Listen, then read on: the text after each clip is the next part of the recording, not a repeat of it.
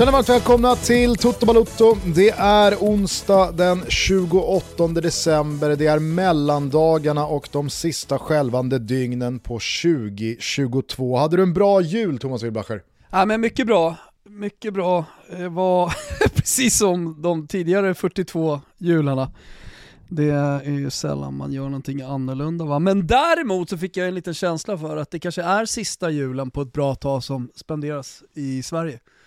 Man blir inspirerad av folk Jaså? som är, ja, men folk ute och reser. Det är inte bara fotbollsspelarna som har åkt till havet, alltså de, de som har gått långt i VM.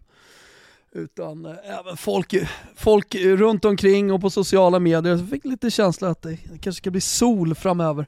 Men det är inte lätt att hitta sol i närheten i sådana här tider. Utan det är ofta en bit Nej. att åka. Och det kostar mycket pengar.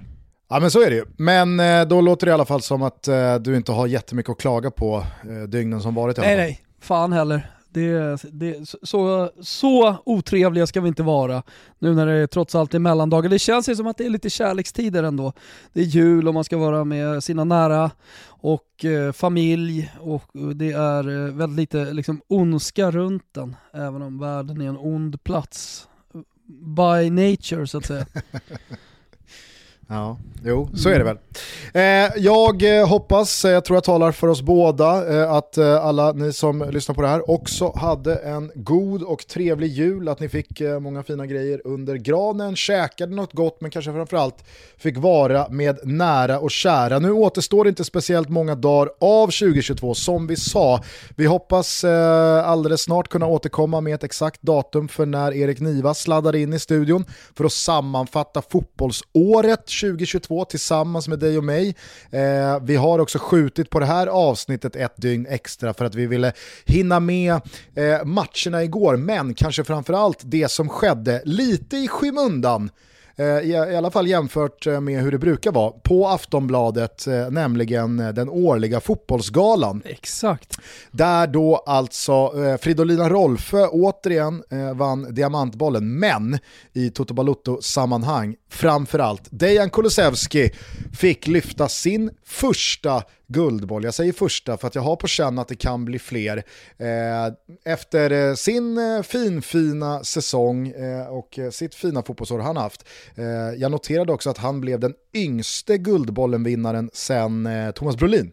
Ja, jag Jag vet läste... inte varför det gjorde någonting med mig, men det gjorde någonting med Ja mig. exakt, jag läste Fagerlunds intervju med honom eftersom Aftonbladet delar ut det här priset, brukar ju vara, det kanske var så nu också men det tv-sändes ju inte, mig veterligen i alla fall, att Simon Bank eh, tar sig ut på scenen och eh, läser en av honom skriven motivering givetvis då eh, som han har tagit med sig. Jag tänker att det är i alla fall Simon Bank som har skrivit den, sen har han bara liksom lagt ett papper till resten av juryn och så har juryn bara, det där låter bra Simon, kör.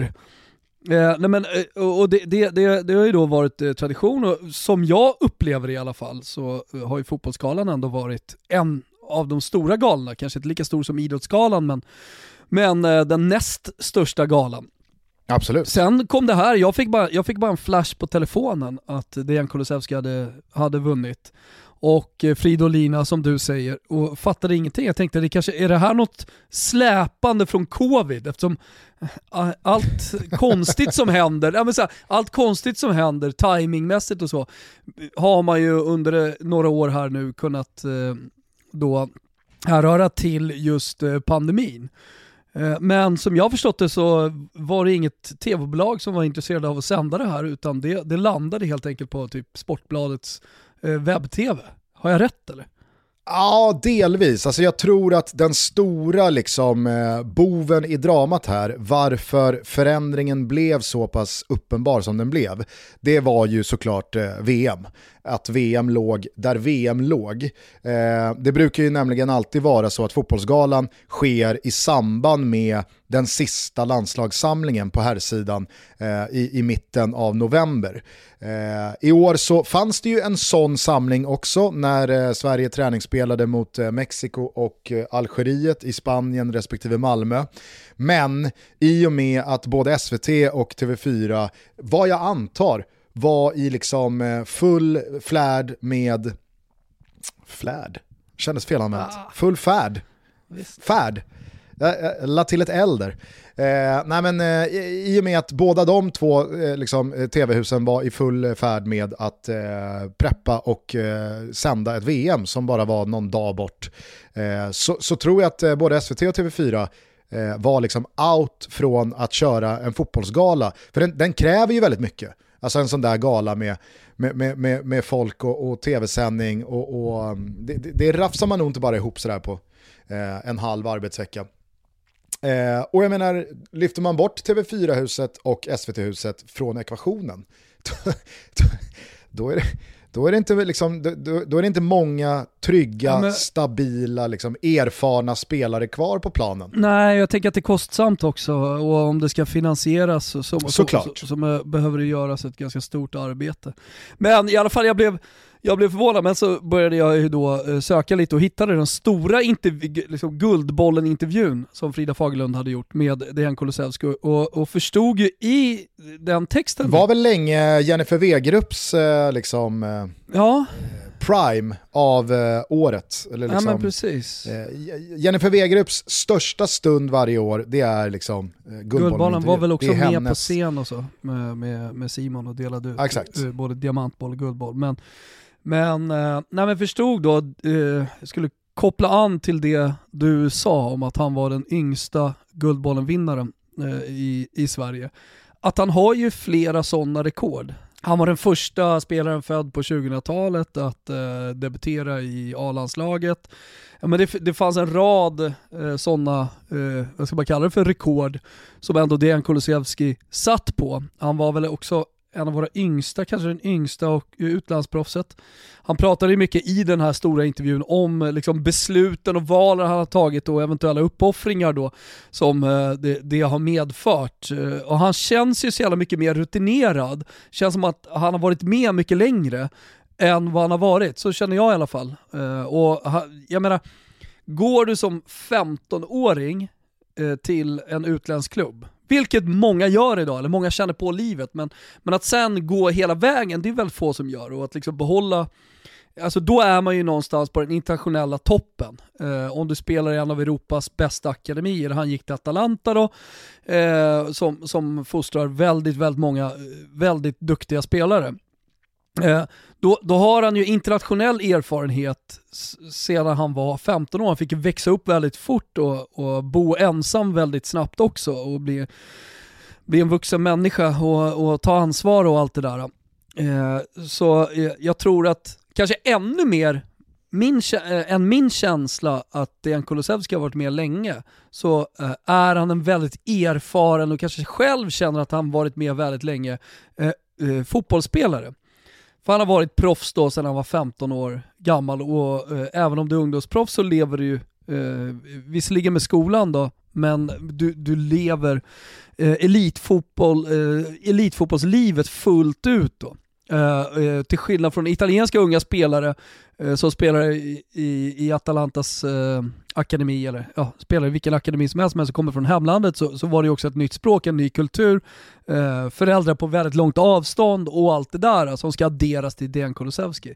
Så jag tror nog att han har varit tvungen att växa upp väldigt snabbt och bli vuxen väldigt snabbt. Och det har nog bidragit till att han dels har väldigt tjockt pannben och klarar av motgångar, Eh, det tror jag är en av anledningarna till till exempel att han klarade av skiftet Pirlo, Max Allegri, från att vara en av de yngsta spelarna inom den italienska fotbollen som var på väg upp, rankades högst och så vidare från Parma-tiden, till att bli satt i kylan av Max Allegri. Och han pratar, i den här intervjun, ni får läsa den själva, men, men eh, han, han pratar ju om eh, Eh, just det här med att tappa självförtroendet och, och, att man börjar tvivla på sin förmåga. För jag kanske inte, kanske inte var så jävla bra ändå. Kanske bara, liksom, jag, jag, jag flög där och då, hade lite flyt. Alltså de tankarna pratade han väldigt öppenhjärtligt om, eh, att de började komma in. Men sen att eh, då komma till Spurs, Conte, få förtroende och hitta tillbaka till det igen. Alltså sådana grejer, motgångar stärker ju. Och jag tycker att det blir så tydligt, det blir lätt en klyscha just den sägningen.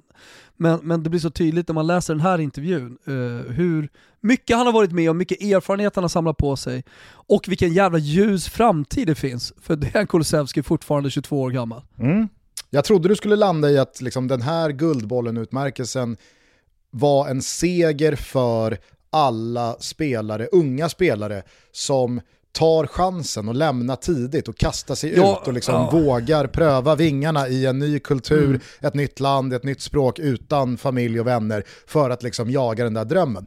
Nu gjorde du Nej. inte det, det hade varit fint, men, eh, men vilka, jag, tycker, jag tycker det är eh, intressant det, att, att du nämner det för att han... Du hamnade väl rätt också? Ja, nej, men han pratar om det. Uh, han får frågan direkt också vad, vad han tycker, liksom vad hans råd är till unga spelare i 15-16 års åldern som har möjlighet att gå utomlands. Eh, och jag tycker han resonerar klokt kring det och jag håller, jag håller väldigt mycket med om, även innan den här intervjun, eh, vad, vad det, säger, han säger, att du, du, du måste ju vara rätt person, du, må, du måste ju eh, dels våga bo långt ifrån dina föräldrar, eh, men att anta utmaningen. Det finns liksom inga genvägar och hamnar du i Italien, Spanien, England så, så, måste du kriga kanske ännu hårdare än vad de inhemska spelarna gör.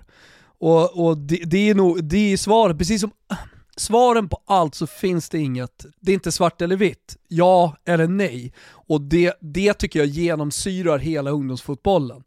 Ja eller nej, börja med en akademi när du är åtta år. Nej, det finns inget rätt svar på det utan det är olika, eh, olika barn, olika individer. Eh, och precis samma, är det rätt att gå utomlands? Ja, för Dejan Kulusevski så var det rätt. Uh, och det, är, ja, nej, det, det, kan vara ett högt pris du får säga. betala, men uh, liksom, är du rätt person, om jag säger såhär, Dejan Kulusevski stannat kvar i BP och spelat och debuterat, så här, då hade han inte kommit lika långt nu och förmodligen så hade han inte blivit en lika bra fotbollsspelare, han hade inte fått samma utbildning och inte nått samma höjd. Däremot så fanns det ju en risk att göra det, att, att det slår åt det andra hållet. För honom var det rätt, men ska du nå toppen, vilket väldigt få gör, nålsögat är minimalt inom eh, världens största idrott, ja, då, då, alltså så här, våg, vågar du riska allt så finns det en chans att du kommer igenom det nålsögat också.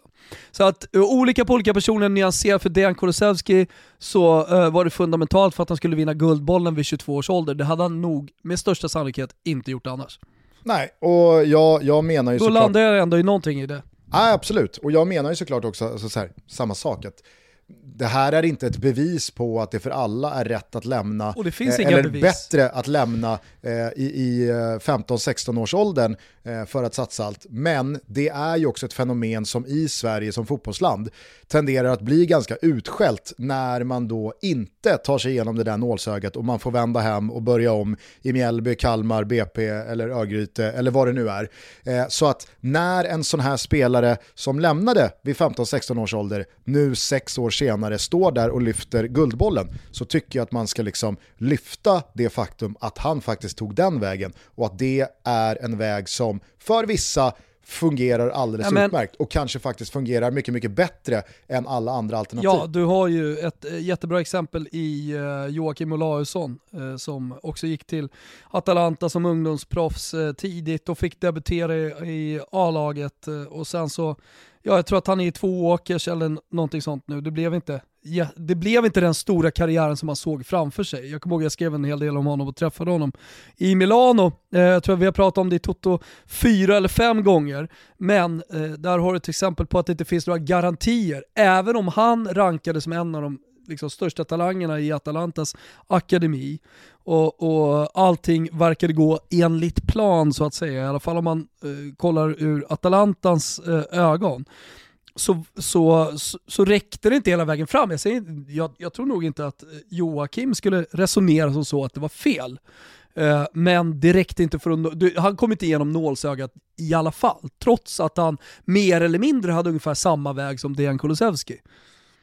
Så det, det, det, det, finns liksom inga garantier för, för någonting. Ja men så är det ju, verkligen. Eh, jag tycker i alla fall att vi eh, säger ett stort rungande gemensamt grattis till Den Kulusevski. Jag tycker att han vinner den här guldbollen välförtjänt. Dels sett till att han faktiskt kanske just nu är Sveriges bästa fotbollsspelare, men också givetvis sett till vad han har uträttat under året 2022 jämfört med konkurrenterna. Alltså Zlatan har gått skadad mer eller mindre hela året. Emil Forsberg har haft ett eh, ganska så svalt år, i alla fall jämfört med fjolåret när han vann, efter att han var Sveriges överlägset bästa spelare i EM. Eh, Alexander Isak trodde nog många skulle ta liksom, nästa kliv, kanske framförallt vara med och hugga på den här guldbollen. Men det var en jobbig vår i Real Sociedad, det har inte blivit någonting med landslaget och en eh, tidig skada eh, under eh, de, den, den, första eh, perioden i Newcastle har ju hållit honom borta från spel här under hela hösten. Eh, Victor Nilsson Lindelöf ska såklart inte vara med och hugga på guldbollen, dels för året han har haft, dels för att han har haft två stycken inteckningar i priset. Jag tycker det är liksom, det ska ändå vägas in. Eh, det, var ju, det var ju en del som eh, på allvar lyfte upp Pontus Jansson, Relativt sett i sig tycker inte jag att det är så konstigt, men jag, även fast det ibland går emot liksom, statuterna enligt vissa, så är ju, alltså, vissa menar ju på att Guldbollen är ett pris för Sveriges bästa fotbollsspelare, andra menar på att Guldbollen är ett pris utifrån statuterna och kriterierna. Eh, liksom, vem, vem har flest checkar i boxen? Eh, jag, jag har ju till exempelvis eh, under åren i Toto Balutto eh, liksom drivit tesen skadad eller inte, Zlatan Ibrahimovic är Sveriges bästa fotbollsspelare. Så att handlar det om att utse Sveriges bästa fotbollsspelare så kan vi ge priset till en skadad Zlatan också.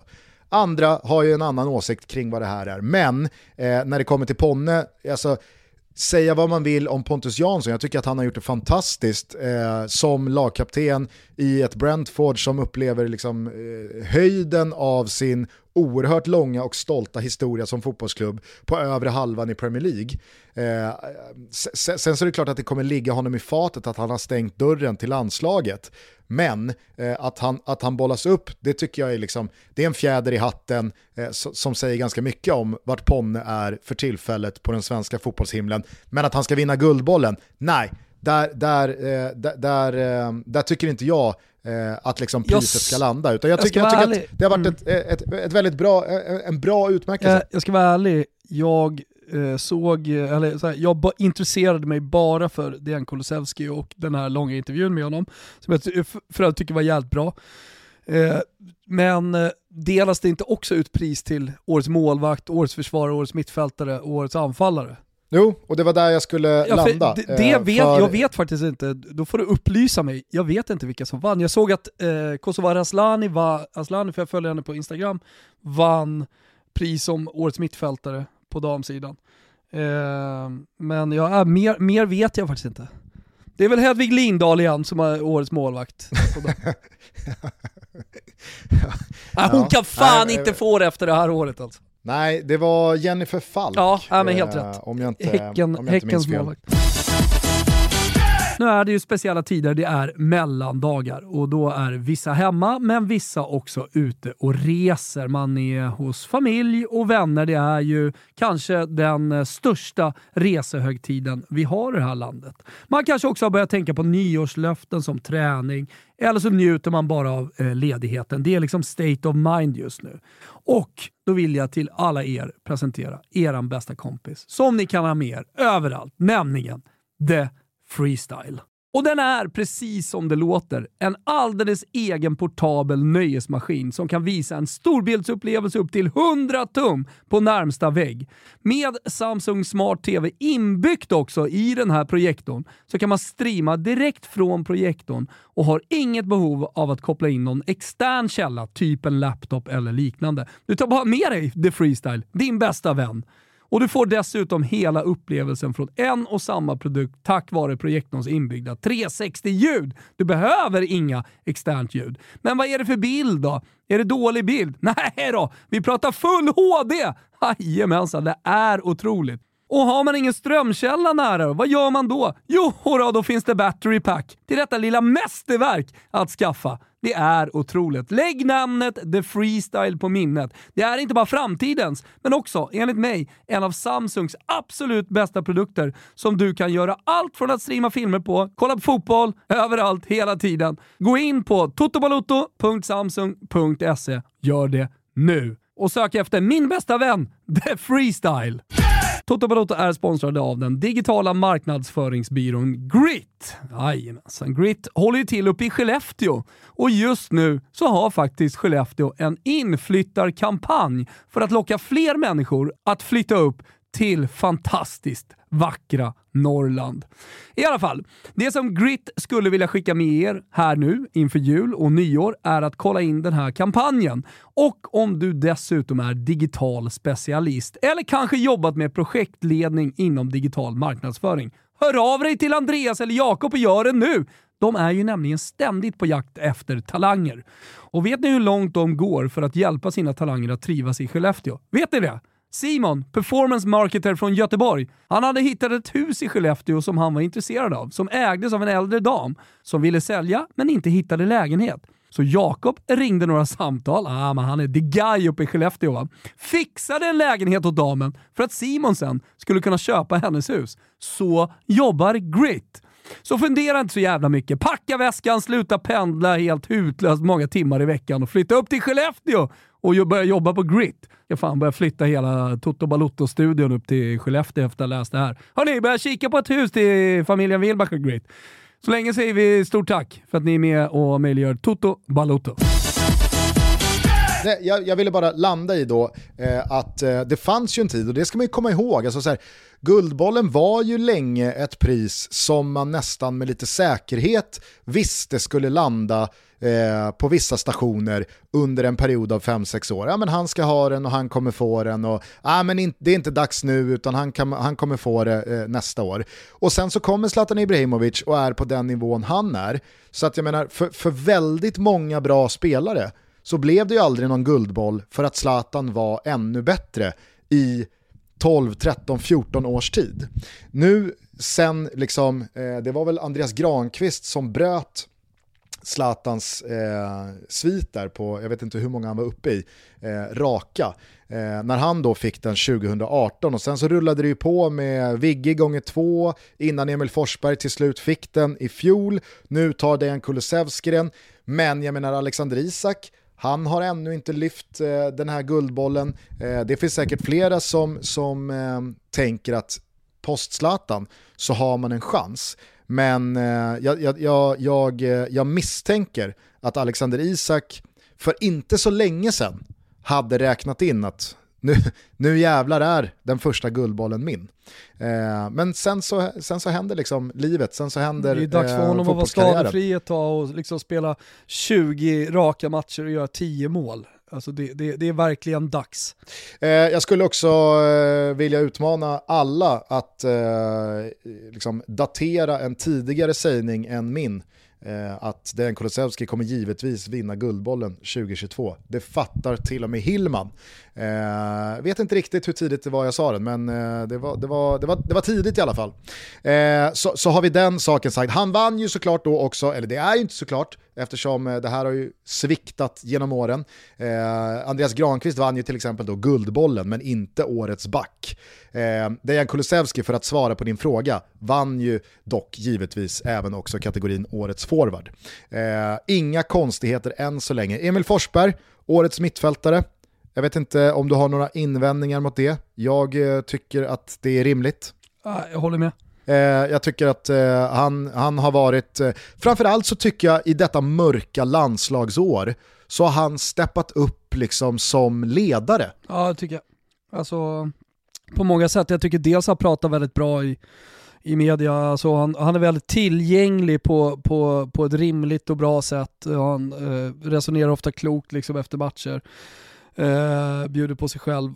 Och eh, sen så tycker jag att han har varit en ledare på planen också. Alltså när det har varit stort landslagsmörker så har han ändå eh, liksom kommit ifrån matcherna med ett godkänt betyg. Eh, sen, så, sen så har det varit en jobbig eh, tid såklart i, i Leipzig med alla tränarskiften eh, och han har gått lite småskadad och det har väl inte varit någon, någon, någon jättesäsong på, på något sätt. Men det har det ju inte varit för speciellt många så att jag har inga problem med att Emil Forsberg löser ännu en inteckning i årets mittfältare. Sen, lite längre ner i banan, där blir det lite mer jobbigt. För jag tycker faktiskt att juryn gör en miss här som inte ger eh, priset som årets försvarare till Ponne. Eh, utan det landar ju hos eh, Victor Nilsson Lindelöf och det tycker jag Ja, faktiskt, det eh, det, det tycker jag faktiskt blir eh, fel.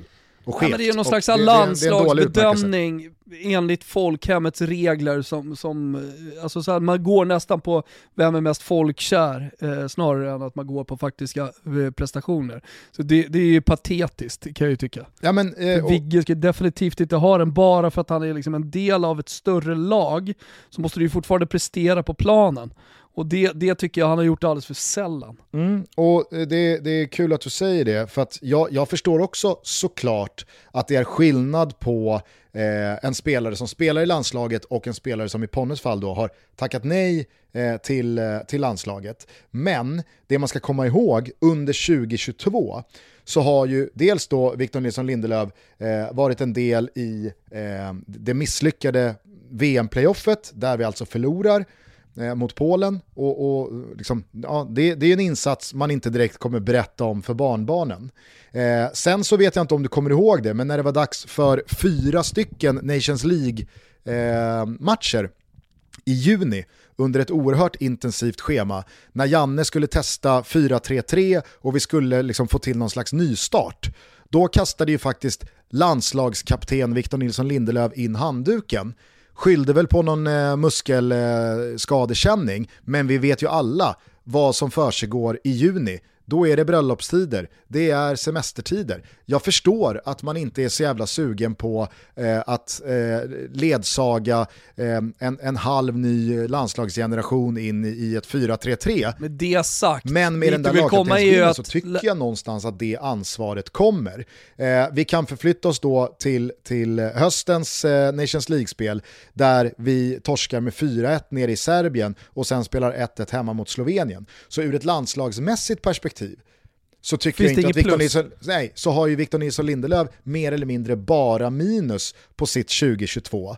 På det så kan vi addera ett Manchester United-år där vi alla vet att han har gått från att vara tvåa, alltså bredvid Harry Maguire, till att bli trea bakom Rafael Varan till att numera sen Lisandro Martinez eh, anslöt i somras vara fyra. Han har dessutom varit en hel del skadad och Manchester United har, mig veteligen i alla fall, inte uträttat någonting som Victor Nilsson Lindelöf antingen har varit en del av eller antingen har liksom Ja, men det är ett varit minusår någonting. på, det, det är ett minusår på klubblag. På alla sätt och vis. i På alla sätt och vis.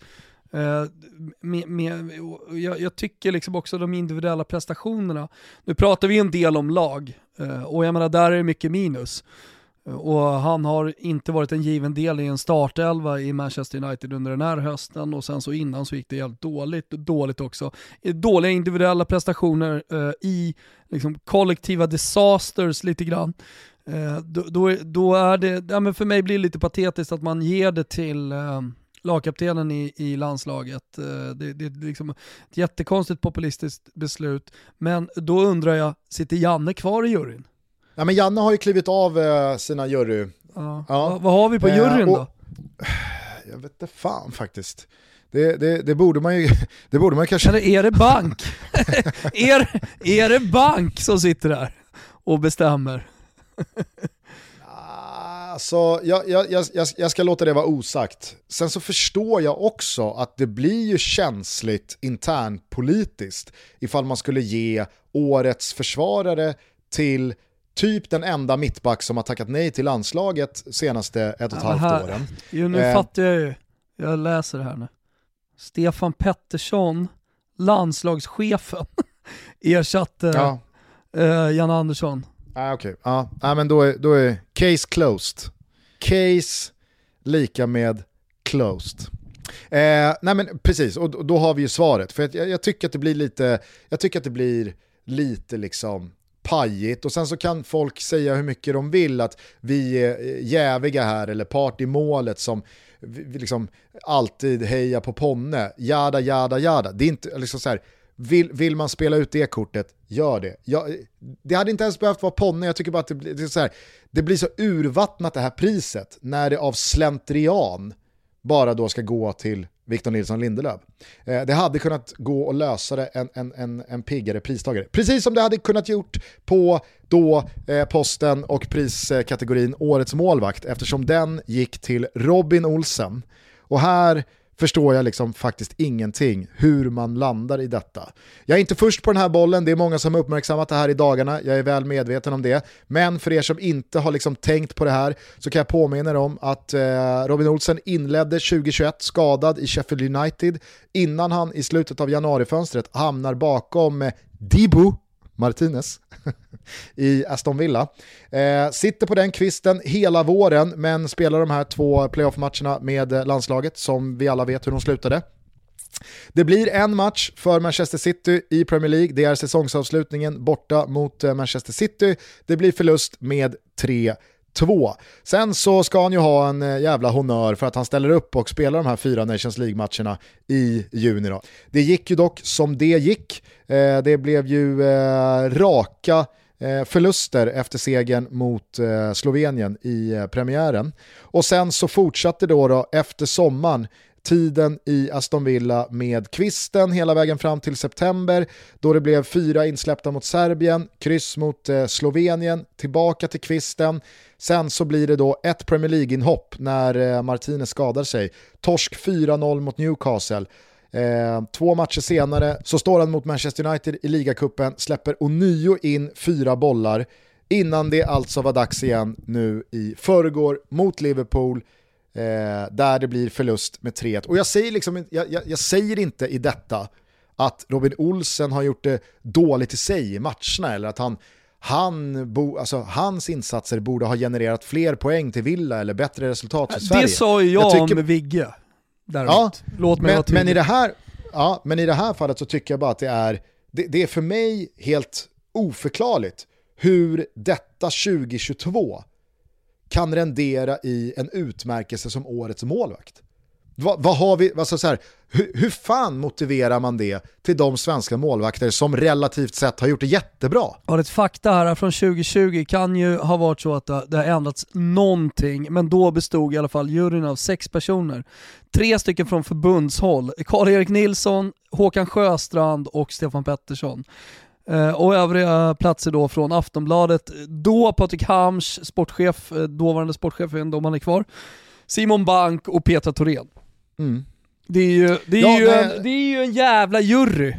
Det, det, är väl eh, liksom antagligen ja, men vadå, då eftersom... Ska de bestämma, alltså sitter vi och pratar om ett pris som de här sex har suttit och liksom knåpat fram.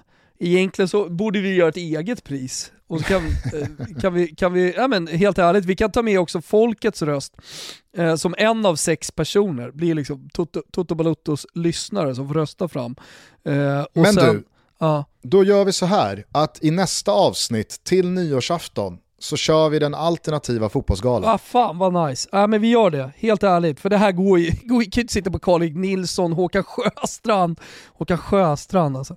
Och landslagschef Stefan Pettersson, hela surmulen, som tillsammans med Patrik Hamsch, vet inte om han är kvar, och eh, banken och Petra Thorén knåpar ihop vilka som, vilka som ska vinna det här priset. Alltså, då har ju vi mycket mer trovärdighet i den.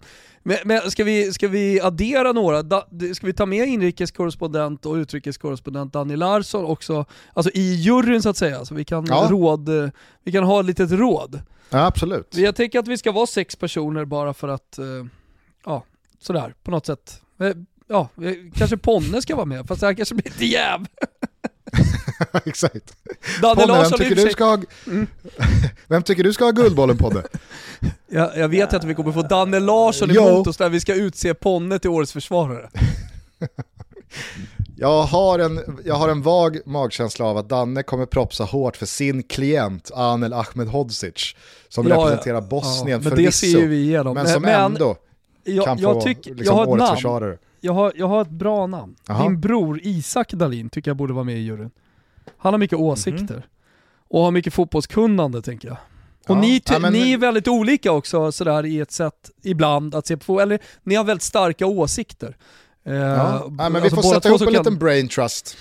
Mm. Vi får sätta ihop en liten brain trust och så återkommer vi med den alternativa fotbollsgalan i nästa avsnitt av Toto Balotto. Jag tycker i alla fall att eh, Men kanske vi inte ska prata för mycket om eh, vilka vi tycker ska ha priser och så, utan det kan vi då eh, sätta timer på till nästa avsnitt Eh, men du vill bara avsluta med att du, du kommer ju inte sitta i juryn med mig, Isak, Danny, Fribben och kanske någon till och propsa för att eh, Robin Olsen ska vinna målvaktspriset. Nej, precis. Det var det jag ville stänga det här segmentet med genom att eh, skicka en liten gulasch till de som har landat i att Robin Olsen är årets målvakt.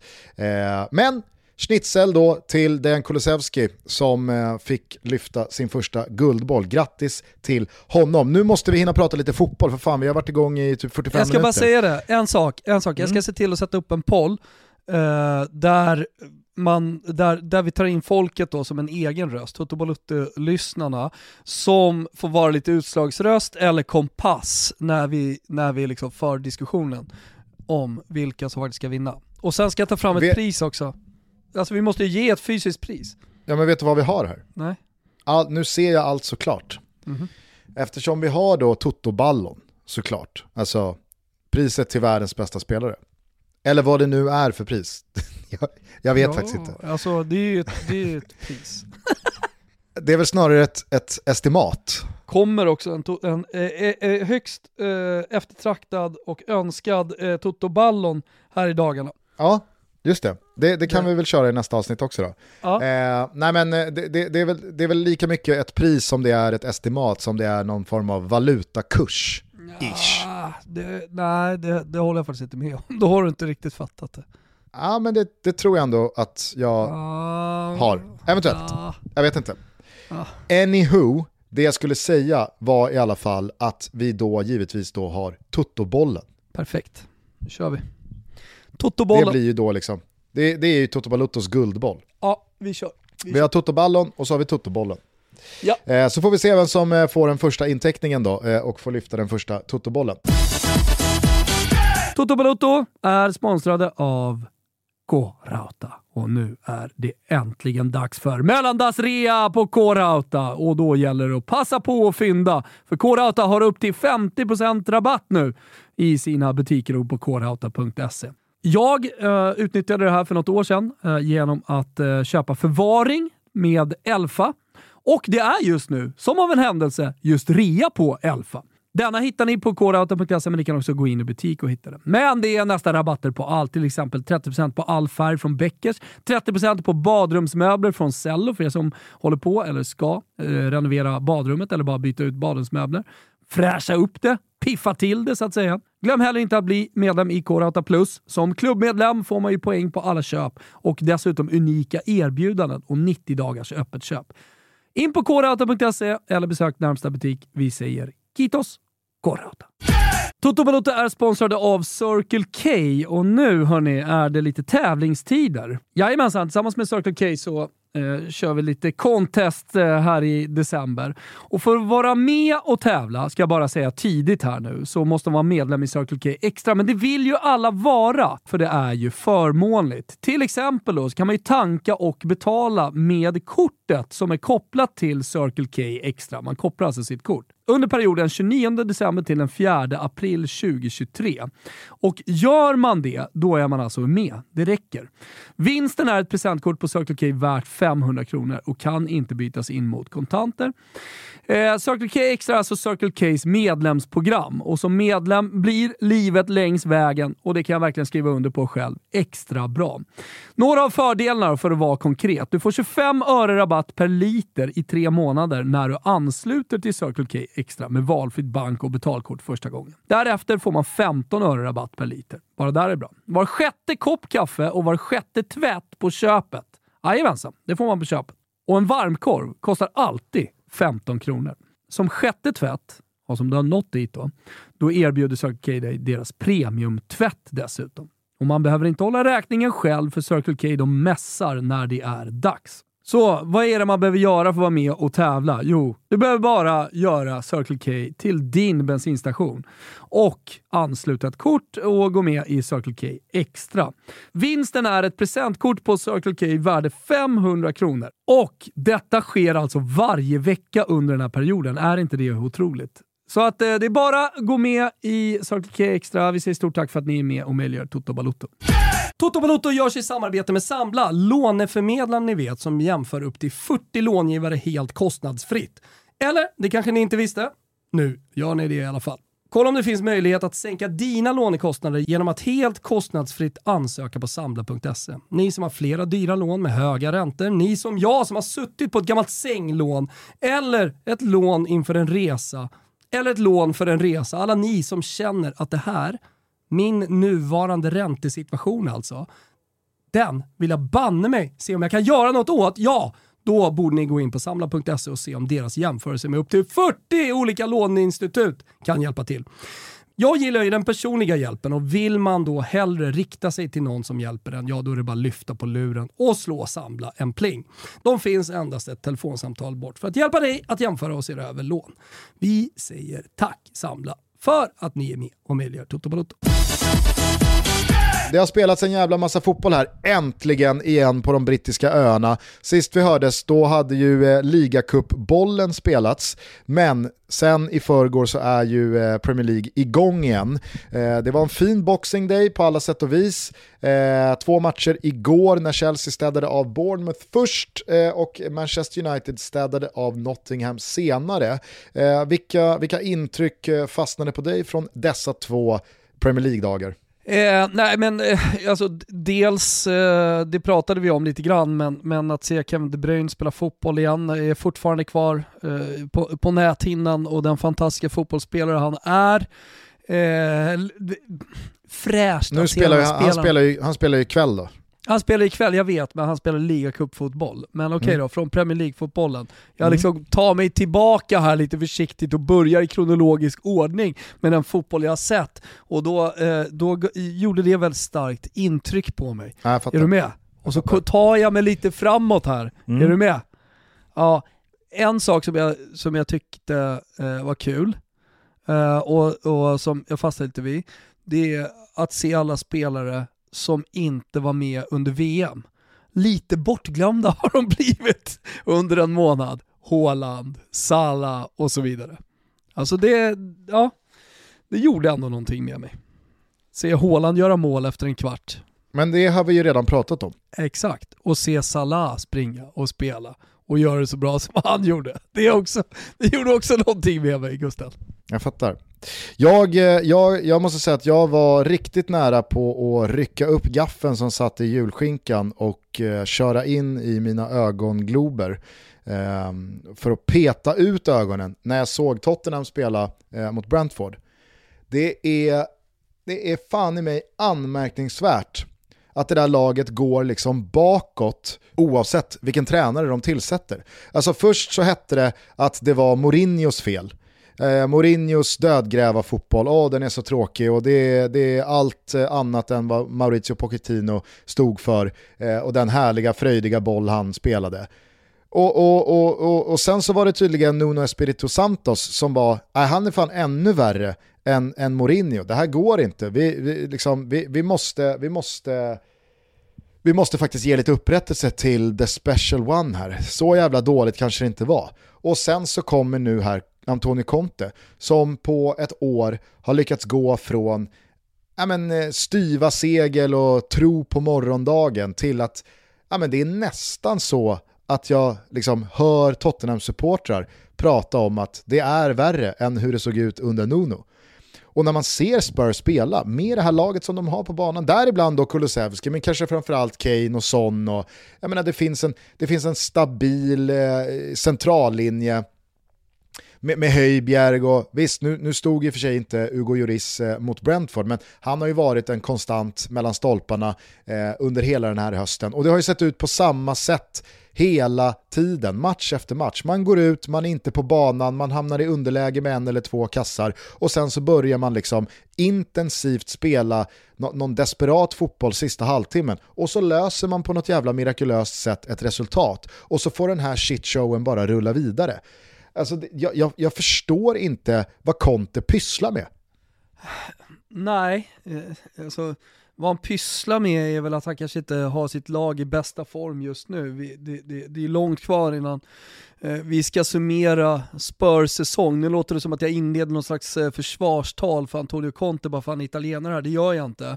Eh, men alltså sett till att Manchester United vinner med 3-0, att Chelsea vinner med 2-0, att Arsenal fortsätter flyga, att eh, Liverpool vinner borta mot Aston Villa, eh, så var ju, ja, till och med Newcastle får ju ses som ett topplag nu, Eh, så, så var ju Spurs kanske det enda laget då som, som eh, inte heller presterade resultat och jag vet inte fan om vi hade suttit här och pratat om den tråkiga bollen, men okej, okay, det finns väl en anledning att göra det.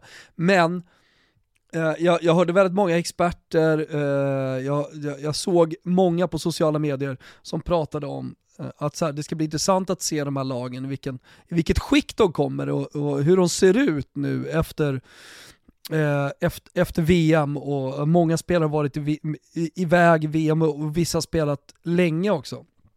Eh, och det, det, där någonstans så här, höll jag med, det skulle bli spännande att se. Och där tycker jag ju att många av dem jag nämner också såg väldigt bra ut, det var inte bara resultaten.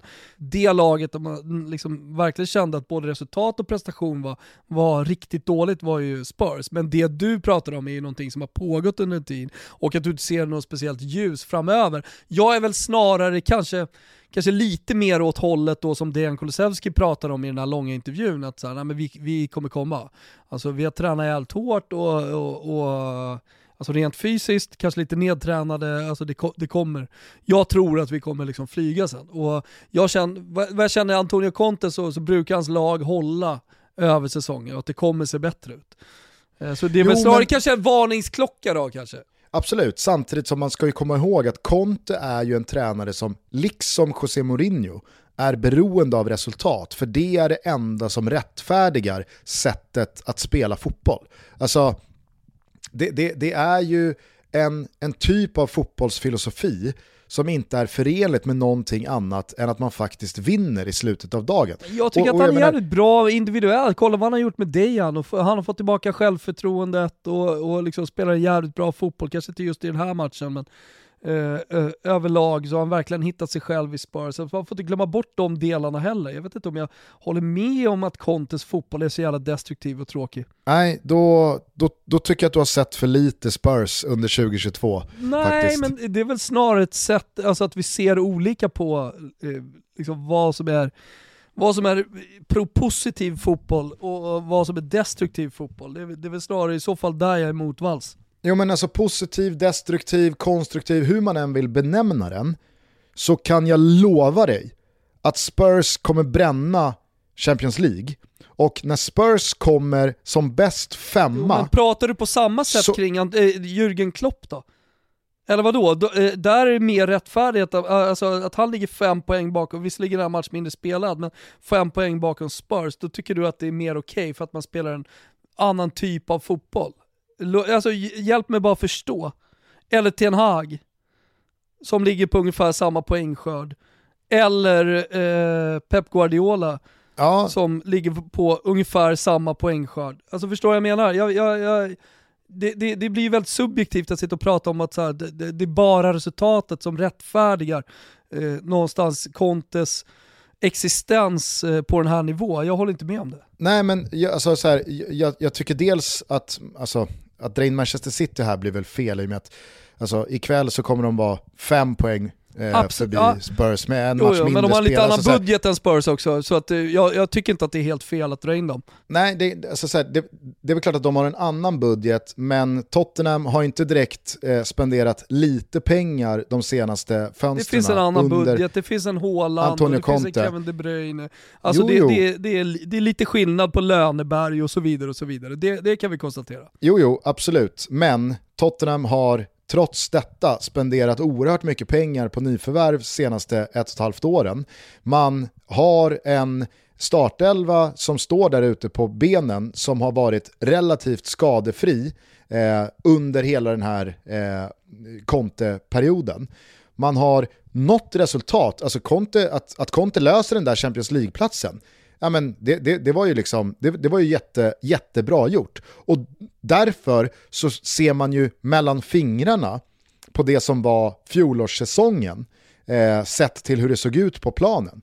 Men när, när man sen går in i en Sett ny säsong och ska... på planen som du hela tiden återkommer till, eh, sett Ja. för lite och så vidare. Alltså jag, jag, jag, jag förstår inte varför, varför Antonio Contes Spurs ska hamna liksom eh, under, eh, under strålkastaren i, om, man, om man då börjar jämföra med de andra lagen runt omkring som, som, har, som har plockat upp ungefär mer eller mindre lika många poäng. Och det är fucking Spurs vi pratar om! Jo, Alltså Jo. det vill säga ingenting. Nej men det Så finns de väl jättemånga tränare som, det finns väl jättemånga tränare som, som liksom har fallit offer för, alltså José Mourinho är väl det främsta exemplet på en tränare som, han, han måste i parti och minut, alltså varje säsong måste sluta med att han lyfter minst en buckla för att liksom, hans fotboll ska kunna rättfärdigas. Enligt, eh, enligt vem? Ja, till att börja med hans arbetsgivare, supportrarna, Fast han har Och- alltid varit en tränare som har varit två år, tre år max i en klubb. Det, det är så han liksom har tränat fotboll i, under hela sin karriär. Det ja, finns väl ingen som förväntar sig att, Anto- äh, att José Mourinho ska komma in och vara någon one-time-gubbe, eller vad säger jag, one-club-man eh, Ferguson i, i en klubb. Alltså så att han är kort tid tycker jag liksom inte, eh, alltså det, det är att gå ifrån ämnet lite. Jag, det jag inte förstår, det är det du säger att eh, Antonio Conte måste må, nå resultat mer kanske än en annan tränare för han spelar en viss typ av fotboll. Det är, det, det är den logiken jag tyvärr inte kan omfamna och inte förstår. Nej, jag, alltså okej. okej. Jag tror att väldigt många eh, förstår logiken i att om du spelar Maur- alltså om du spelar fotboll i Tottenham som Maurizio Pochettino gjorde och kommer fyra så är det jättemånga som kommer tycka att det är eh, ja, men det, det, det är liksom det är, allt vad, det är allt vad man begär av Spurs. Men spelar man den fotbollen som Antonio Conte spelar med de värvningarna och de prislapparna som han har eh, varit tränare under det senaste året och landar in samma ligaplacering så tror jag att det är väldigt många som kommer tycka att det, det är inte bra nog. Och jag är helt övertygad Men om... allting är ju relativt sett till, alltså Det är spendera, att allt är relativt sett relativt. och, och, och ska ställa sig, eller framförallt ska, ska ställa sig i relation till vad andra spenderar och vad andra gör. Att, eh, att Antonio Conte ligger fyra med Spurs efter 16 omgångar, eh, det, det, det är väl precis allt vad man kan begära av Spurs.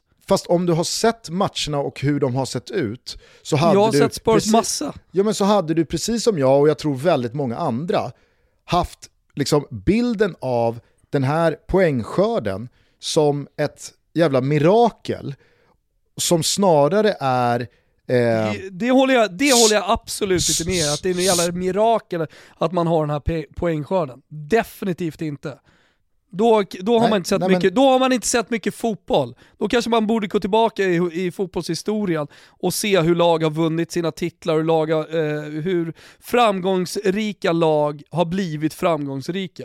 genom att liksom hamna i underläge och spela dåligt och liksom Genom att hamna i underläge och spela dåligt. Vad är spela dåligt Gustav? Kan du för, förklara det? Kan du skicka manual till mig vad spela dåligt är? Om du, eh, jag tror att du fortfarande kommer åt den matchen via, via play. Jo men det går alltid att hitta, jag kan hitta hundra matcher som är dåliga eh, av vilket lag som helst. Ja, men Det är klart att alla, eh, alltså alla lag kan göra dåliga prestationer. jag säger bara att om du trycker igång Brentford Spurs från i förrgår så har du själva liksom grund, grunddefinitionen av definitivt- att spela dålig fotboll. Det är ett lag som Jo, men- inte Jo, sitter men ihop, de, får inte de ihop spelar ju bara fyra... 2-2 De, också då. Ja men de är på väg att vinna den där matchen, de är en, de är en ribba från Harry Kane ja. från att vinna matchen. Och det är det, är det jag säger. Det är också en jävla styrka. Det är en jävla styrka om man hade vunnit den matchen genom att inte spela speciellt bra. Men jag har ju sett Antonio Conte Spurs spela jävligt många bra matcher. Nej men eh, alltså så här, vi, vi, vi, vi behöver inte hålla med varandra i, i allting här. Eh, jag, jag, får, jag får känslan av att också liksom så här, eh, du, du, du låser dig lite vid att ta strid för Antonio Conte. Eh. Nej, det är absolut inte det jag gör. Det kunde varit vilken annan tränare som helst. Men det jag tar strid för, det är att folk har köpt in sig på och religiöst står kvar i att eh, Pep Guardiola, det är så man ska spela fotboll. Jürgen Klopp, det är så man ska spela fotboll. Eh, tyska energicoacherna, det gillar vi. Eh, eh ett lag som byggs eh, starkt från en defensiv, det gillar vi inte. Och så vidare och så vidare. Det finns, det finns eh, en liksom, finare fotboll och det finns en, eh, alltså så här, som man ska omfamna. Och sen så finns det ful fotboll då. Och där håller jag absolut inte med. Nej, men om eh, fin och ful och eh, vad som är vägvinnande och vad som inte är vägvinnande i längden. Och att man bygger sitt spel och att det på, på, på något sätt, eh, alltså man bygger sitt eget spel, har mycket boll possession och att det i slutändan ska vara vinnande, det är framtidens fotboll och sådär. Det är inte allt, nej. Det finns, det finns undantag till det också och det finns tränare som kommer vinna och lyfta titlar genom att, by, eh, genom, genom att spela en annan typ av fotboll. Absolut, och, men, men, men jag tycker att du, liksom så här, det, det finns ju ingen en och samma form som alla liksom, topplag, inte ens bara i Premier League, är stöpt i. Kolla Arsenal, deras eh, fotboll tycker jag skiljer sig ganska ordentligt från Manchester Citys. Eh, jämfört med eh, Newcastle som här och nu ligger tvåa det, det är liksom helt olika fotbollsfilosofier. Det finns ett, en helt annan direkt fotboll i eh, framgångsrika lag relativt sett i den här eh, tabellen också. Som, som, alltså, menar, det finns ju inte en typ av fotbollsfilosofi som är den goda sidan och så finns det en mörk, ond sida eh, som representeras av alla andra. Ja, men så här, ta Brentford då, om Exakt. du tar Brentford. Deras match, deras match här då, som de gör, det är ett bra lag också. De gör, ett bra, bra, de gör en bra match på hemmaplan, mot Spurs, ett bättre lag, alltså om man kollar på pappret. Ja. Jag tycker Brentford var minst lika bra på bortaplan mot Manchester City som man vann med vadå, 2-1? Mm. Ja. Ja men så vad, vad, vad menar du? Vad, vad, vad, är, vad, är, vad är skillnaden på prestationerna där? Eller så här, vad, vad är skillnaden på City som torskar på hemmaplan mot Brentford och Spurs 2-2? Det känns ju som att det var en process som, som du startade mot Spurs och att nu kommer det, ja men på något sätt så, så kommer det bli en dålig säsong för dem. Det, det, det var lite dit du var på väg. Att det är ett mirakel ja, alltså, att man ligger där man ligger. Det, det är det verkligen, och jag, jag, är, jag, jag, jag tror aldrig jag varit mer övertygad om någonting än att Spurs kommer bränna eh, topp 4. Ja, för att det, kan, United och Liverpool jagar där bakom med en betydligt större, eh, större budget eh, inför januarifönstret. Eh, så att det, det, det, alltså du kliver in på en 1,20-oddsare här och säger att Spurs kommer bränna. Det, det, är väl inget svårt, men det är inte bara det, det, det är inte det vi pratar om, vad slutresultatet kommer bli, vad resultatet kommer bli av säsongen. Vi pratar ju om liksom, här och nu och vad de har gjort fram till nu. Jo men alltså att, att och att det är ett mirakel att de ligger där de ligger, det är väl inget... Eh, och, och att, eller, framförallt det här att du liksom bakar ihop Mourinho och Conte här och sättet att spela fotboll på. Vart ska de ta vägen? Hur kan man spela så här? Jag, jag, jag förstår inte det. Alltså Antonio Conte har tränat fotboll på samma sätt sedan han var i, i, i Bari. Och, och, och har blivit hyllad och älskad och, och spelare som har varit hos honom har eh, tyckt om, om honom. Och, eh, jag, jag har också tyckt att han har spelat väldigt bra fotboll, eh, genom, vägvinnande och bra fotboll under sin tid som tränare och, och, tycker väl att han fortfarande gör det i Spurs, även om det kanske är ingen så superträffsäsong just, just uh, den här säsongen. Men man ligger ändå där uppe som är en styrka med 30 poäng på fjärde plats efter 16 omgångar. Det är klart att det är Jag tycker inte det finns en anledning till din process mot uh, Spurs och Conte. Nej, okej. Okay. Eh, alltså så här, jag, jag, jag, är den första att hålla med om att, att vinna matcher när man inte spelar bra, att, att liksom inte tappa mark i tabellen när man är inne i sämre perioder. Jättestyrka, absolut. Men det Tottenham som jag har sett, det Tottenham som jag har liksom följt under liksom, den här säsongen men även eh, eh, innan sommaren, det är ett Spurs, det, det, det, det, är, det är inte bra nog. Det är en fotboll som inte kommer liksom, den kommer inte skaffa de resultaten som jag är helt övertygad om är ribban för vart liksom par ligger. Både internt i Tottenham, men kanske framförallt från supportrarna eh, och alla vi som tittar på eh, och följer Spurs säsong. Alltså, du får det att låta som att Spurs ja, men de, de, de, de, de, får ut, eh, de får ut precis det de ska av sitt material och att om de kommer eh, bättre än sjua så, så, har det liksom, eh, så, så, har man gjort det jättebra. Nej, inte det jag säger, utan eh, jag, jag protesterar mot den processen som du inledde det här samtalet eh, mot Spurs och mot Conte. Jag håller inte med om det.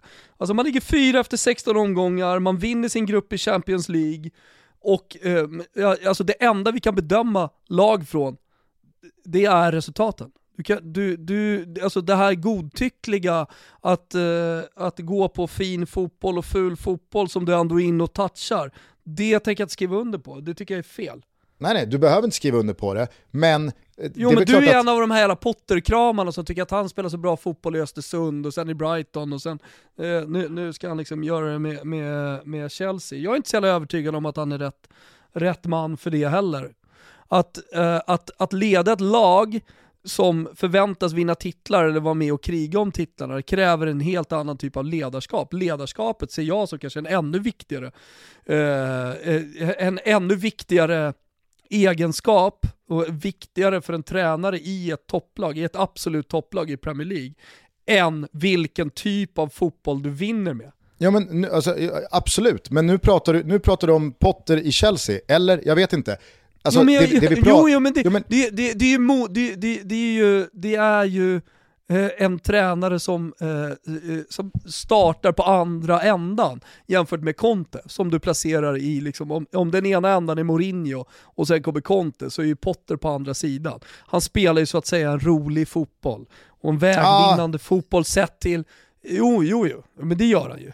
Jo men jag vet inte om Potter är liksom det bästa exemplet för Nej, den Du kan andra... ta Jürgen Klopp eller du kan ta vem som helst, men Jürgen ja. Klopp har väl knappast en spe speciellt positiv period, så det blir lite jobbigare för dig att prata om just Jürgen Klopp och jämföra honom då. Nej, men jag tycker, alltså, vi, ska vi välja en annan då? Nej men eh, Klopp är väl ett jättebra exempel.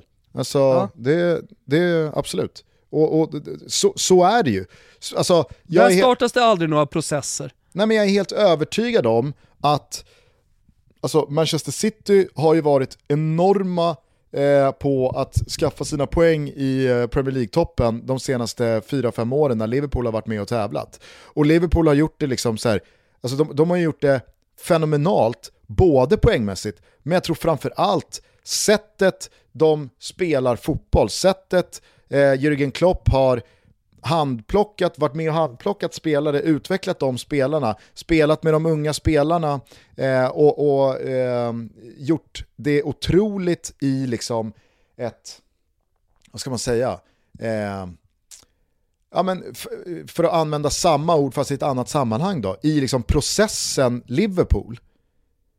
Det, det har ju, alltså jag är helt övertygad om att han har suttit bergsäkert genom den här perioden eh, av svaga resultat. Det senaste, alltså, som, som den här säsongen inleddes med.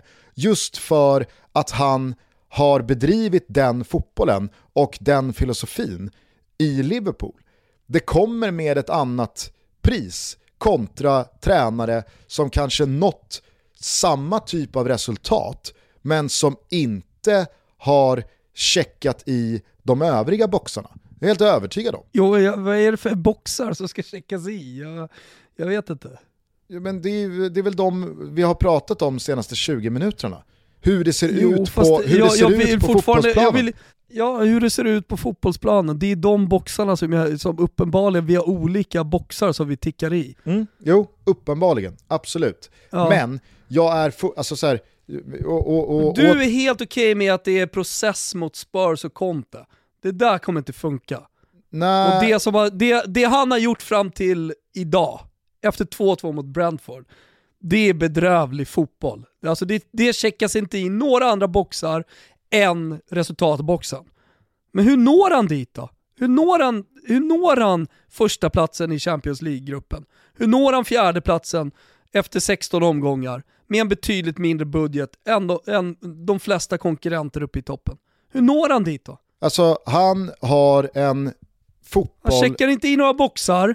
Nej men han, har ju, han har ju spelat, nej men, men han nej, vinner. nej, nej men fast, nej, men jag, jag säger inte att han checkar i några boxar, alltså, så här, jag säger bara att sättet som Tottenham spelar fotboll på och har så gjort under den här hösten tror inte jag kommer leda till ett slutresultat som folk kommer tycka är bra nog. Jag tror att man ryker mot Milan i en åttondelsfinal, man fick kanske den lättaste gruppen av liksom alla en i bit dit, det är relativa 180 termer. minuter fotboll som Jo, ska jo, spela innan absolut. man är ute. Men ryker man mot Milan i en åttondel och bränner man eh, Champions League i, eh, Premier League-tabellen när säsongen är klar, då är jag helt övertygad om att alltså, alla... Men om man nu, om man nu checkar i boxar då, eh, men förlorar mot Milan, så att säga han spelar ruskigt bra fotboll, bättre fotboll enligt dig än, eh, under hela säsongen, när Ja. man förlorar mot, mot Milan. Hur ska jag då se, enligt dig, på Antonio Conte och ja, då, kommer han, då kommer han förmodligen... Det är eh, bättre eller? Då kommer han förmodligen få ut tillräckligt mycket poäng parallellt med det i Premier League som gör att man befäster en topp 4-placering. Okej.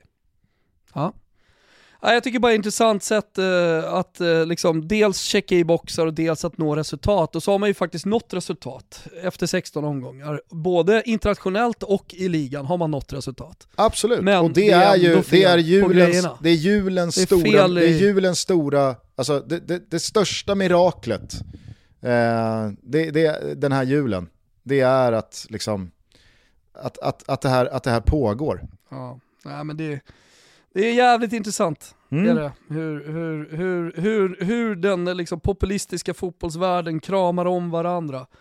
De är en jävla runkbulle liksom allihopa. Ja. ja, men så, så, så kanske det är. Ja men det är ju det ju. Det är Så- ju det. Så ska så man liksom det. följa, man ska tycka om dem och man ska tycka om dem. Liksom. Men det där, det är ingen bra fotboll. Sen i slutändan så får ni fel ändå. Ja, ja, jag vet inte. Jag tittar på Tottenham och så bedömer jag Tottenham utifrån vad jag tycker och tänker och känner. Jag brukar inte sträcka upp eh, fingret i populistvinden och slicka på det utan det, det räcker med, det räcker med, det är det då räcker med att titta på det här jävla gänget. Alltså. i. Nej, Ja. för fan. Kolla, kolla, på, kolla på Spurs. Det är, det är, det är återigen Absolut. eh, någon jävla waterboard-tortyr. Ja. Jo men då kan du sitta där med hela dobbgänget och, och hela liksom, eh, fina mediagänget och tycka det. Och så kan ni liksom se när jag seglar förbi och ha rätt i allting jag, allting jag säger istället. Fina Herregud. mediagänget. Eh, jag noterade ytterligare från Boxing Day att eh, Alexander Mitrovic är allt vad man vill att en anfallare ska vara. Eh, det är inga liksom, Mm. eh, ny, Det- nymodigheter eller konstigheter i det. Han, eh, han är perfekt. Hur man än vrider och vänder Mm. på honom så är han perfekt. Eh, vi eh, förvånades icke av att Julen Lopetegi fick eh, omedelbar snurr på Wolves. Eh, kommer givetvis lösa det där kontraktet så det bara sjunger om det. Eh, Verkligen. det är, äh, det, det, där, där har du, där, där har du en, eh, en tränare som man, som, man, som man litar på eh, gör 100%. jobbet i, i, ett, eh, i ett sånt här utsatt läge. Eh, skulle, också vilja, skulle också vilja landa i, efter att ha sett Newcastle köra över Leicester med 3-0 på 25 minuter eller vad fan det var, eh, att det sämsta som kunde hända Leicester det var att man tog de där två segrarna precis innan VM-uppehållet när James Madison spelade för en VM-truppplats eh, och var tillräckligt bra för att lösa lite resultat. Alltså hade man, hade man bränt resultaten där, då är jag helt övertygad om att man faktiskt hade gått skilda vägar med Brennan Rodgers. Som jag vet inte hur länge jag har mässat om, är så utcheckad från det här. Han är så klar i Leicester. Eh, de, de, är, de är så skadliga för varandra just nu att det behöver bara ta slut. Och det syntes, alltså man kan inte efter en månads uppehåll, en, en och en halv månad, vad fan blev det?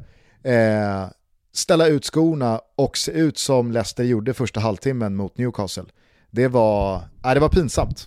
Det var pinsamt. Nej, men då, och, och, alltså, försöker lämna Spurs och eh, Conte bakom mig, men, men, men där, där tycker jag att det blir så tydligt när en spelargrupp, en tränare, en klubb, eh, eh alltså när det är dags att eh, gå vidare. Och precis som du säger, alltså, att ibland så är de där segrarna inte bra.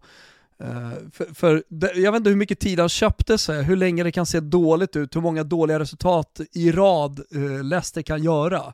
Hur mycket tålamod så att säga uh, som, som han köpte, men, men det ligger ju i fatet. Risken är ju att man missar tränare som är tillgängliga för att de går till andra klubbar. Jag vet inte om Lopetegi hade varit rätt tränare, men om det kommer fler sådana fall, att man Eh, borde ju finnas någon slags lista i alla fall från den sportsliga ledningen på potentiella arvtagare eh, och, och caretakers.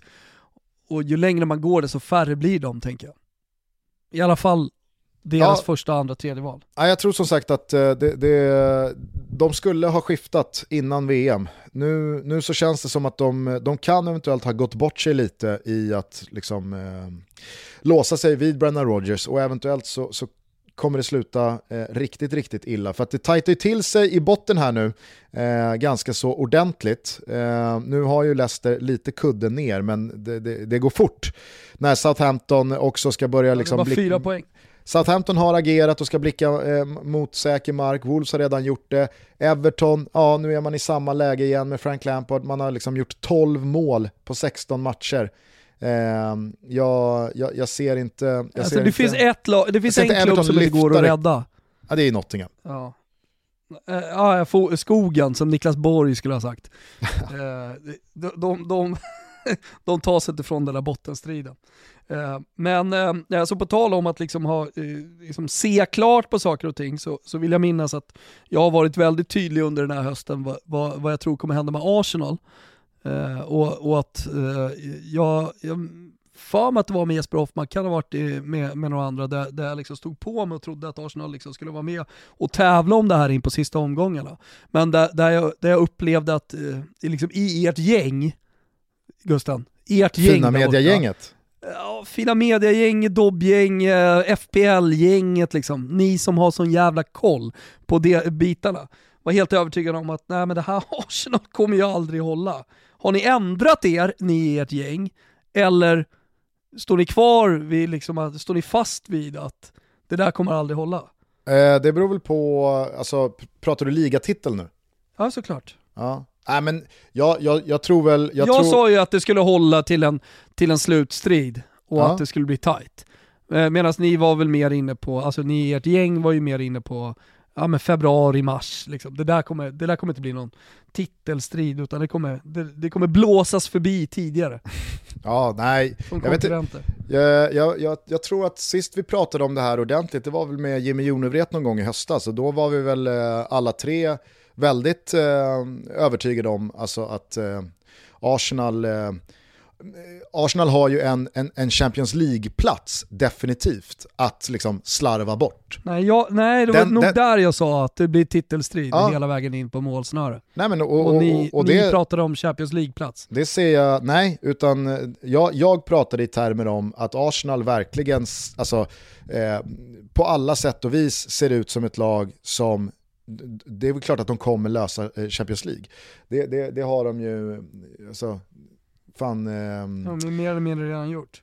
Exakt, exakt. Eh, men eh, Manchester, Manchester City... Det är i alla fall jävligt imponerande det de gör. Manchester City, som titel, eh, Manchester City som titelfavorit tycker jag fortfarande eh, gäller.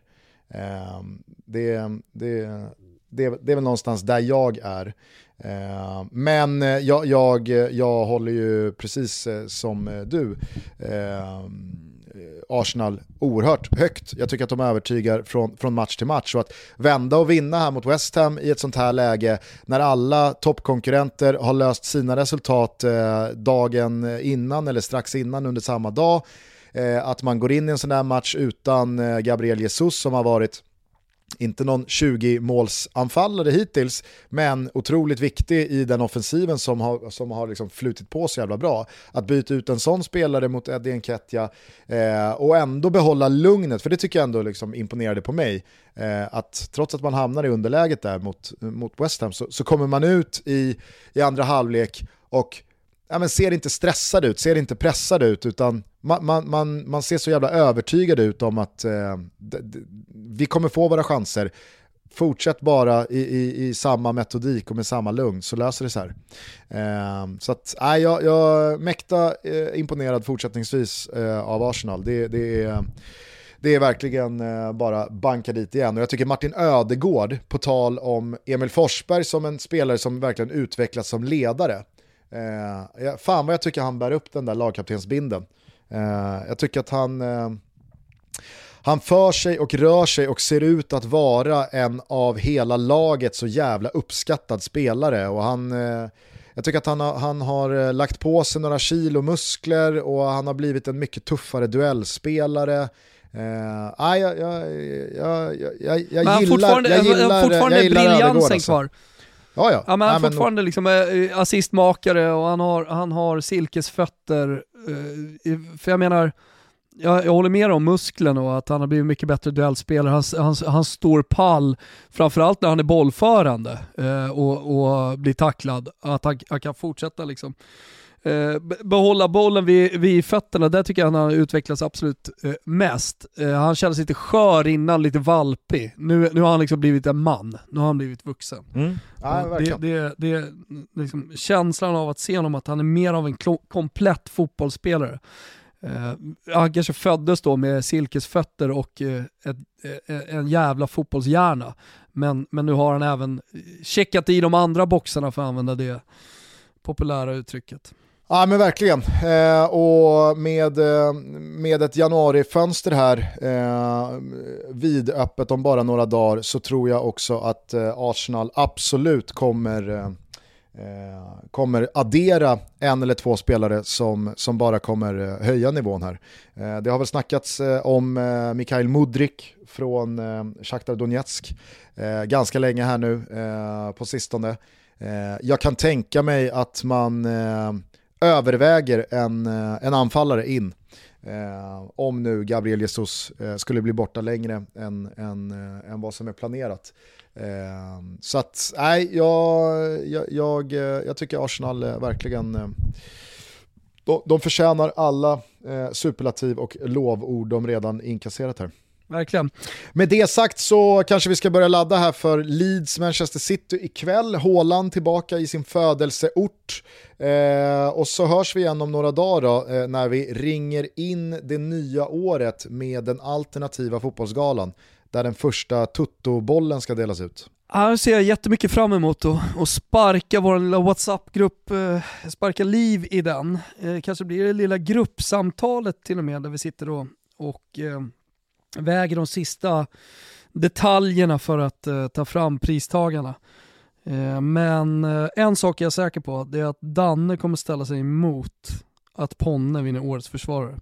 Det är det enda jag kan säga så här långt. Ja. Eh, kort bara på tal om januarifönstrets eh, snart eh, vidöppna status. Eh, Cody Gakpo Eh, dunkade ju in eh, enligt Fabrizio Romano, eh, nu var väl inte han först eh, med, med, med, nyheten, men eh, han och en samlad Silly-mediakår eh, eh, är alltså klar för eh, Liverpool. Just det. Jag vet inte vad jag ska tycka om den värvningen, men eh, jag antar att man får inleda och vara lite positiv i alla fall, sett till vad han har presterat. Och, jag, jag såg, det var någon som skrev till mig, pastorn, Liverpool-supporter, skrev att men vadå, ska han in och konkurrera där vi redan har spelare? Uh, är det inte bättre att värva en tydligare nia? Uh, och att det finns lite sådana tankar i Liverpool-lägret. Mm. Samtidigt, alltså vad fan, Luis Diaz har väl fått något bakslag här och blir borta i fyra, fem månader ytterligare. Eh, jag tycker att Oxlade Chamberlain här eh, i, i, sina två insatser i ligacup och eh, mot Villa i förrgår inte alls eh, övertygar, håller måttet. Sadio Mané är long gone Och sen så har du ju liksom Diego Jota eh, på den där skadelistan utöver Sala och Darwin Nunez som har belastats jävligt hårt. Eh, jag, jag, eh, jag, tror att eh, Liverpool, eh, dels så gör de ju en otrolig värvning för framtiden, men jag, jag tror att det är här och nu, det är bara att dra på sig tröjan. Gakpo visade ju under VM att han, han håller ganska bra form för dagen, så att jag, jag ser det som långt ifrån omöjligt att han, han spelar Eh, och spelar ganska mycket. Eh, och förmodligen gör det ganska bra också, omgående eh, i, i Liverpool. Vet, vet du vilka, annars vilka värvningar som jag är otroligt svag för? Nej. Det är ju när eh, ett eh, stort europeiskt lag möter typ ett lite mindre lag som kommer från Skandinavien, eller vad vet jag, kanske till och med eh, Polen, polska ligan i inte så bra. Eller Lettland. Du förstår vad jag menar. Mm. Och sen så värvar man den bästa spelaren i det laget. Typ som Jens Petter Hauge till Milan. Jens Petter Hauge till Milan, eh, Jesper Blomqvist vart väl värvad på det sättet, Andreas Andersson också, liksom från, eh, kanske inte direkt, men Jesper, Jesper Blomqvist borde ju ha blivit värvad direkt efter en sån match. Va? Eh, men nu har ju Roma gjort samma sak. Det kanske blir deras, eh, deras Jens Petter Hauge jag vet inte, men de har ju värvat han Ola Solbacken mm. från Bode Glimt. Ja, jag vet. Jag vet. Han, han gjorde ju tre mål på Roma förra året. Och man vet ju att de har inte scoutat honom någonting. De har ju bara sett att göra de tre målen bara. Nu, nu har han ju dessutom svinkolato så att han är, alltså, de kan ju ta honom gratis. Kan ju bara plocka honom. Eh, det är bara sett till de tre målen som han har gjort att han är gratis. Ja, det är klart att man inte har längtat ihjäl sig efter en ny norrman i Norge. I Roma där. Nej, precis. Det, sa jag i Norge? Ja, du sa i Norge. Ja. Nej, jag hejar ju på Norge va. Jag hejar på Norge sedan 25 år. Nej, i Roma De checkar i alla boxar. Exakt. Eh, ska dock sägas att en av mina favoritspelare all time i Roma eh, var norsk. Eh, då pratar jag inte om eh, Jon Karev, utan givetvis då Jon Arne Riese. Absolut. Fan vad bra han var alltså. Han, han gjorde jobbet, helt ja. klart. Alltså, lite det Martin Jörgensen var för Fiorentina också. Alltså, han var väl dansk? Gedigen spelare. Han är dansk ja, men, men samma, samma, jo, men samma skit. Det, det, är samma aura liksom, samma, same shit, ja. different name va? Different, mm. different nation. Ja. Ja, men det, blir, eh, det blir spännande att följa Cody Gakpos uh, första tid i Liverpool. Jag tror, han, eh, jag tror han plockas för att gå rakt in här.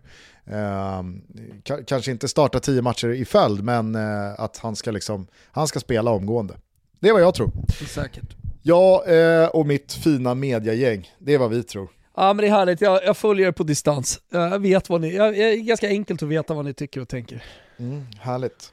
Eh, mm. Men du, eh, hälsa tjejerna, ta hand om dig. Eh, detsamma till er som lyssnar. Vi hörs om eh, några dagar igen, eh, så får ni ha det så jävla bra till dess. Eh, så hörs vi för sista gången 2022. Underbart. Ciao tutti. Ciao tutti.